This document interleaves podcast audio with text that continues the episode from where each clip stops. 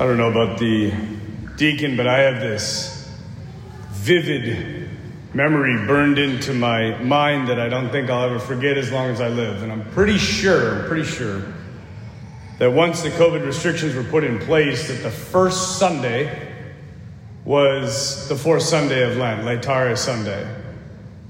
And I have this image of an empty church and me and Deacon Bob and Deacon Randy. That was it. Three guys dressed in pink, alone in a church together.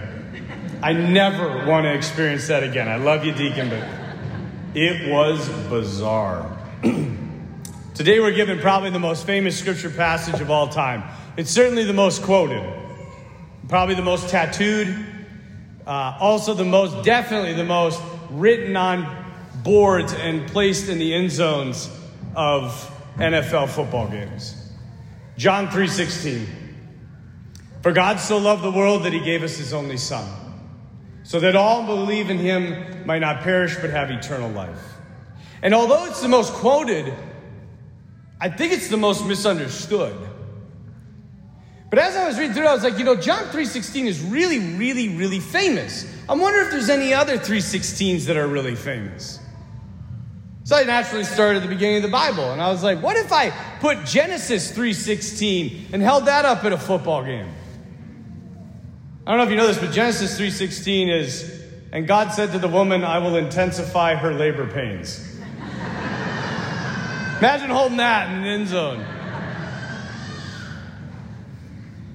John 3:16. Everybody knows it, I think, but few people really understand the power of this verse. Or if they do, they don't, they don't let it impact them in the way it should. It's beyond me as I was thinking about this how we lost the awesomeness of God becoming man. How did we lose that? It is the most significant event that has ever happened in the world. Ever. And somehow we've just made it kind of blase. And here's the other crazy part it wasn't just a coincidence. It's not like this guy 2,000 years ago showed up and he's like, hey, I'm God. And everybody's like, oh, cool, all right. It was foretold. In biblical language, it was prophesied, which makes it even more incredible. I came across this thing, blew my mind, and I want to share it with you. It is the mathematical odds of Jesus fulfilling the prophecies of the Old Testament. Okay? A while back, there was a professor. His name was Dr. Peter Stoner. He was a, a, a statistician. And he calculated the probability of one man at one specific point in history fulfilling the prophecies of the Old Testament just as Jesus did. He did it across 12 universities. He had six hundred students doing research with him. And these students, this is a real thing, you can look it up if you don't believe me. The students carefully weighed all the factors, they discussed each prophecy at length, they examined the various circumstances with, which might indicate that men had conspired in a certain way to fulfill the prophecy. They made conservative estimates. They opened it up to atheists, skeptics, everybody to make sure that they had the most conservative number because they didn't want to overshoot their mark. After that, Dr. Stoner took all their research, he made them even more conservative and brought in his own colleagues who were scientists and atheists to see if they agreed with what they had come up with. They all did. Finally, it was submitted to the American Scientific Affiliation, and upon examination, it was said that this will be considered scientific research. So, this is what they did. I'll give you an example. They took Micah, chapter 5, verse 2, in which the prophet Micah says that the Messiah will be born in Bethlehem. Okay? So they took all of the factors surrounding that time, the whole world population, the population of Bethlehem, all through the centuries up until the present time of Jesus' birth, and they found that the odds of a single man being born in Bethlehem at that time to fulfill the prophecy was 1 in 300,000. Okay? Now, they took eight, just eight. There's a lot more prophecies that Jesus fulfilled. They took just eight, the most common ones. They found out that the odds of one man fulfilling only eight at one specific moment in history is 1 in 10 to the 17th power.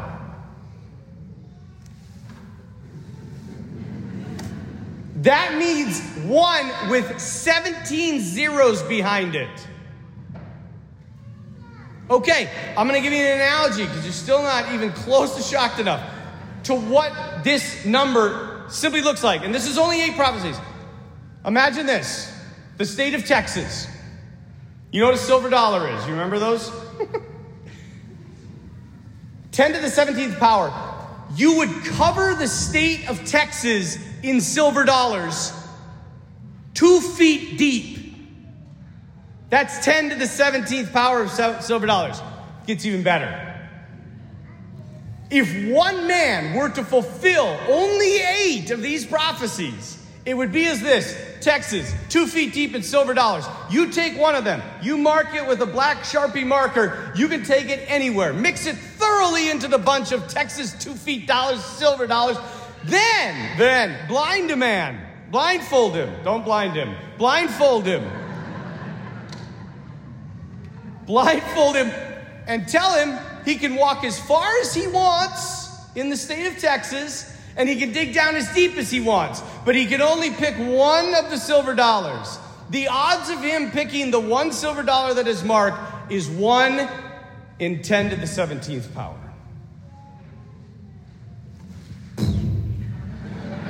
For me, but that's eight. You ready for this? For one man to fulfill all of the messianic prophecies in the entire Bible at one specific moment in history is 1 to the 10, sorry, 10 to the 157th power. That's 10, 1 with 157 zeros behind it. Man, you guys are lame. like, seriously lame. This is incredible. The odds of this happening, what is basically we're saying is almost impossible. Unless, unless you have someone that's more than a man. You're dealing with something outside of the material world. And yet the world says to us in our day and age, your little Christianity is just a myth. It's a myth about, amongst all the other historical myths, about God becoming man and then dying and rising from the dead. It's all over history. And you know what? That's true. It is. It is true. And if, if that's true, then you could you could craft a prophecy in any way you wanted because you have a made up God, you have made up prophecy. Again, true. But you run into one problem. Jesus was a historical person. He really lived. So it's the myth coming together with the objective reality, they fuse in the person of Jesus. C.S. Lewis very clear, clearly and carefully pointed this out. And so we have the union of the two. God so loved the world that he sent his only son, but does that affect you? Do you get it? I'm to try something I haven't tried before. Don't worry. I don't know if you, when you walked in, you're like, oh man, another diocese video. It's not, don't worry. I've been kind of getting into showing videos though lately during my homilies, so I'm, don't get used to it. But I found this video of a man, it's only a two minute clip. His name is Jordan Peterson. He is becoming somewhat of a famous person on the internet right now because of his brilliance in his, his discipline. He's a psychologist. And he is one of the most calculated, academic, intelligent, analytical men I've ever seen. I highly recommend his videos. Something you need to know before you watch his videos Jordan Peterson was an atheist. And through an honest search of truth, he slowly began to come to an understanding that maybe, just maybe, Christianity is real. He makes, he does not hide it in the least. There was a point when he had some health issues, he got addicted to painkillers. He had to go off to rehab. He is now back doing his research. And here is a man, a giant of a man in the academic world. And when he honestly ponders what it means that God so loved the world that he sent his only son, so that everyone believing in him might have eternal life, watch what happens to him. And I want you to pay attention to the very last thing that he says. Hmm. So, okay, so you can think about Christ from a psychological perspective, and the, the, critic, the critic, my critic, this particular critic that I've been reading, said, well, that, that doesn't differentiate Christ much from a whole sequence of dying and resurrecting mythological gods. And of course, people have made that claim in comparative religion. Joseph Campbell did that, and Jung to a lesser degree, I would say, but Campbell did that. But the difference, and C.S. Lewis pointed this out as well, the difference between those mythological gods and Christ was that there's a there's a representation of there's a historical representation of his of, of his existence as well. Now you can debate whether or not that's genuine. You can debate about whether or not he actually lived and whether there's credible objective evidence for that, but it doesn't matter in some sense because this well it does, but there's a sense in which it doesn't matter because there's still a historical story. And so, what you have in the figure of Christ is an actual person who actually lived, plus a myth. And in some sense, Christ is the union of those two things. The problem is, is I probably believe that, but I don't know. I don't. I'm amazed at my own belief, and I don't understand it. Like because I've seen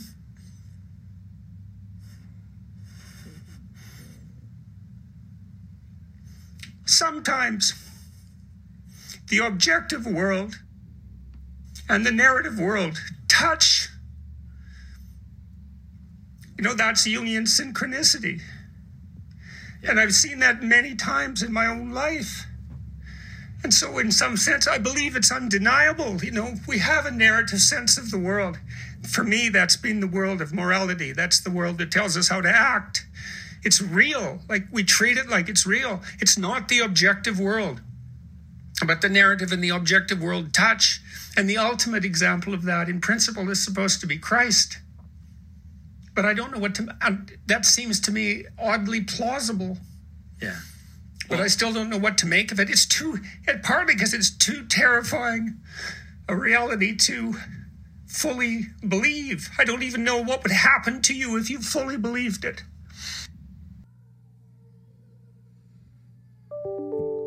I don't know what would happen to you if you fully believed it. There's a giant in the academic world, and what he's getting at is that there is this world, the objective world, the world that we all see. But there's this other world that he can't explain, and sometimes they touch. And the connecting point of that is Jesus. And he says it's too, it's too terrifying a reality to even think about. Because if it's real, it changes everything. And how can it not be at the center of everything and every part of who you are, of who I am? That's the power of John 3:16. What would happen if you truly believed it. Even Gandhi said, I believe Christianity is the greatest religion in the world. I've just never met a real Christian. What if you and I and everyone in this church really believed John 3:16? What if we didn't just make signs about how we wish we believed it, about how we wish we lived it? How many lives would change because of your belief? How would this parish change because of our belief? How would the universal church change because of its belief? And maybe most importantly, how would you change if you really believed that? That God became man so that you and I could become like him. Indeed, Jordan Peterson is not far off when he says, I don't know what to make of it. It's too terrifying a reality to fully believe. I don't even know what would happen to you if you fully believed it. And he's weeping because he knows that his entire world, his entire scientific atheistic world, is crumbling before him. And everything's going to have to change. Do we believe that? Jesus didn't come into this world to make us feel good about ourselves. He came, as he said it, to change it to set it on fire. And how he wished it was already ablaze. If we believe that, if we really believe John 3:16, we would set the world on fire.